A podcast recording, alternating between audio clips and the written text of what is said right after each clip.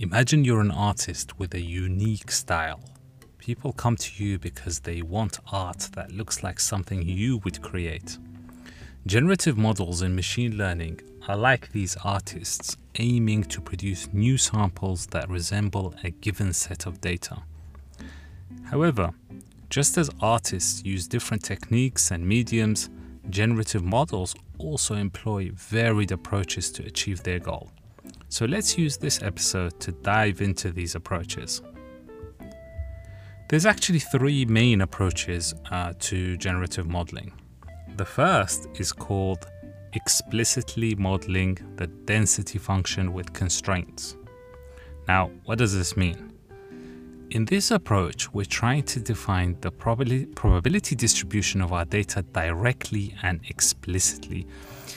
It's like trying to recreate the exact technique of an artist by observing and understanding their brushstrokes, the kind of colors they use, etc. So, let me give you an, an analogy that'll sort of help you understand this a little bit more. It's a bit like sketching with stencils. Uh, when you sketch with a stencil, you've already sort of got a predefined shape. You can't go outside the lines, and the final image is always predictable. It's the shape of the stencil. Uh, in a similar way, uh, we're defining our data distribution within certain boundaries or certain constraints to ensure that it's not too complex to handle. So, what is the outcome of this? Well, we get a density function that is manageable and can be worked with directly. By the way, a density function is just like a fancy mathematical function or fancy word. It's just a maths function that describes the likelihood of different outcomes. The second approach is called explicitly modeling an approximation of the density function. So these are like really long terms, but I'll try and break them down. Um, so, what does this mean? Um, here, instead of trying to model the exact probability uh, distribution of our data, we're kind of saying, okay, we're we're we're happy for you to sort of get close to it. Um, so it's like trying to paint in the style of an artist, but without getting every detail perfect. And I'll give you another analogy. It's a bit like uh, drawing freehand, but then occasionally you have to use a ruler. So Drawing freehand means you have more freedom and flexibility, but using a ruler from time to time ensures that you maintain some structure and you don't go too far off track. And similarly, in this approach, um, we're not strictly defining every detail of our data distribution, but we're ensuring it somewhat um, resembles the real distribution. So, in terms of outcomes, we get an approximation of the density function that, while not perfect, is still close enough to the real thing and is manageable. And the last approach is implicitly modeling the density function.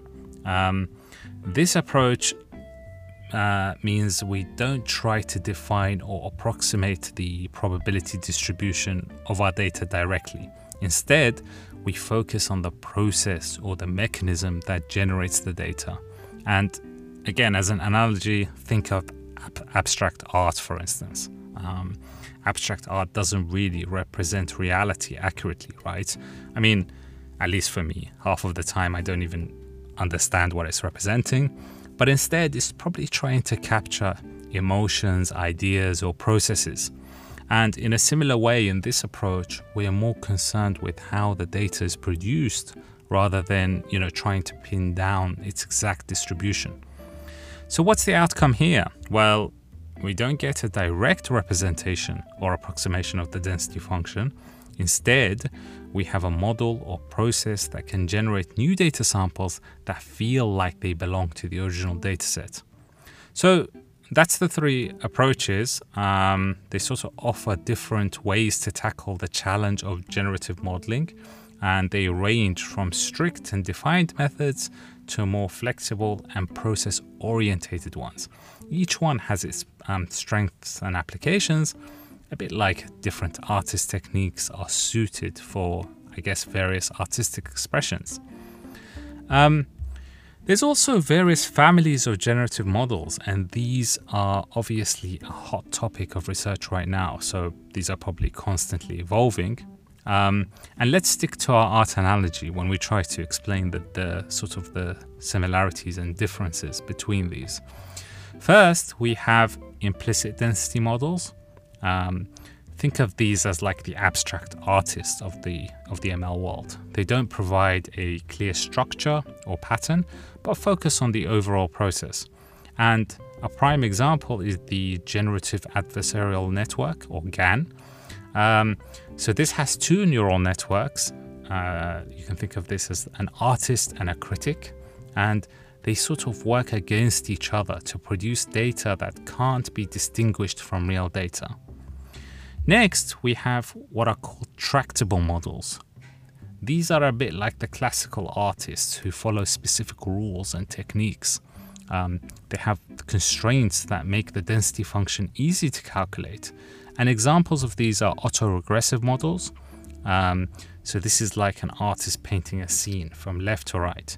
These models generate outputs in a specific sequence, such as a word by word or pixel by pixel. Um, we also have normalizing flow models. Um, and with this, sort of imagine an artist who starts with a basic sketch and then refines it with um, layers of details. These models begin with a simple distribution and then apply functions to produce more intricate distributions. Another set of um, popular models are approximate density functions. Uh, these are a little bit like experimental artists, not really sticking to classical rules but using tools to guide their work. They uh, optimize an approximation of the density function, and examples are variational autoencoders or VAEs, which we'll discuss in more detail in, in another episode. And you can think of these as artists who sketch out a scene, they blur it out, and then they try to recreate the original. Um, VAEs introduce a latent variable and optimize an approximation of the joint density function. Then there's um, two more popular models uh, that we'll briefly discuss. There's energy-based models. Uh, these are a little bit like artists trying to use trial and error. And behind the scenes, these models use a Markov chain um, to sort of sample and approximate the density function. Uh, and then the the last quite popular model is the diffusion models, and you may have come across these when you've played around with photos um, or photo editing. Uh, for these, imagine an artist who sort of deliberately smudges a painting and then attempts to restore it. Uh, and these models work by gradually denoising a corrupted image.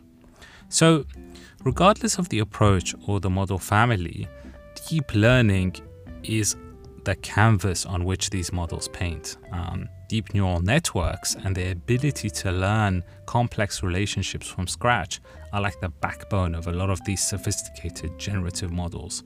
Um, they're a really important foundation uh, in this area. And, you know, you really need to understand uh, this this concept, uh, regardless of you know which sort of architecture or approach you, you, you'll end up using.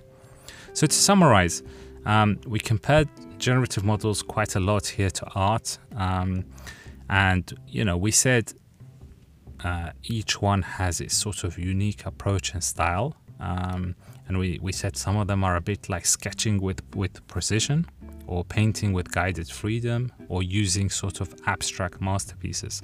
But their goal is usually always the same to produce new samples that resemble a given dataset. Um, we also said that deep learning serves as the foundational sort of um, pillar, and it's a bit like the canvas upon which they create. Uh, from a practical perspective, it's quite important to understand some of this taxonomy, uh, as it's often, you know, used in um, literature. Um, and, you know, uh, generative models are being used everywhere. Uh, in the entertainment sector, for example, GANs are used to create realistic video um, game environments. In healthcare, uh, VAEs have been used to generate synthetic medical data for research. And if you understand the right approach for a specific application, then that can obviously lead to more efficient and effective solutions.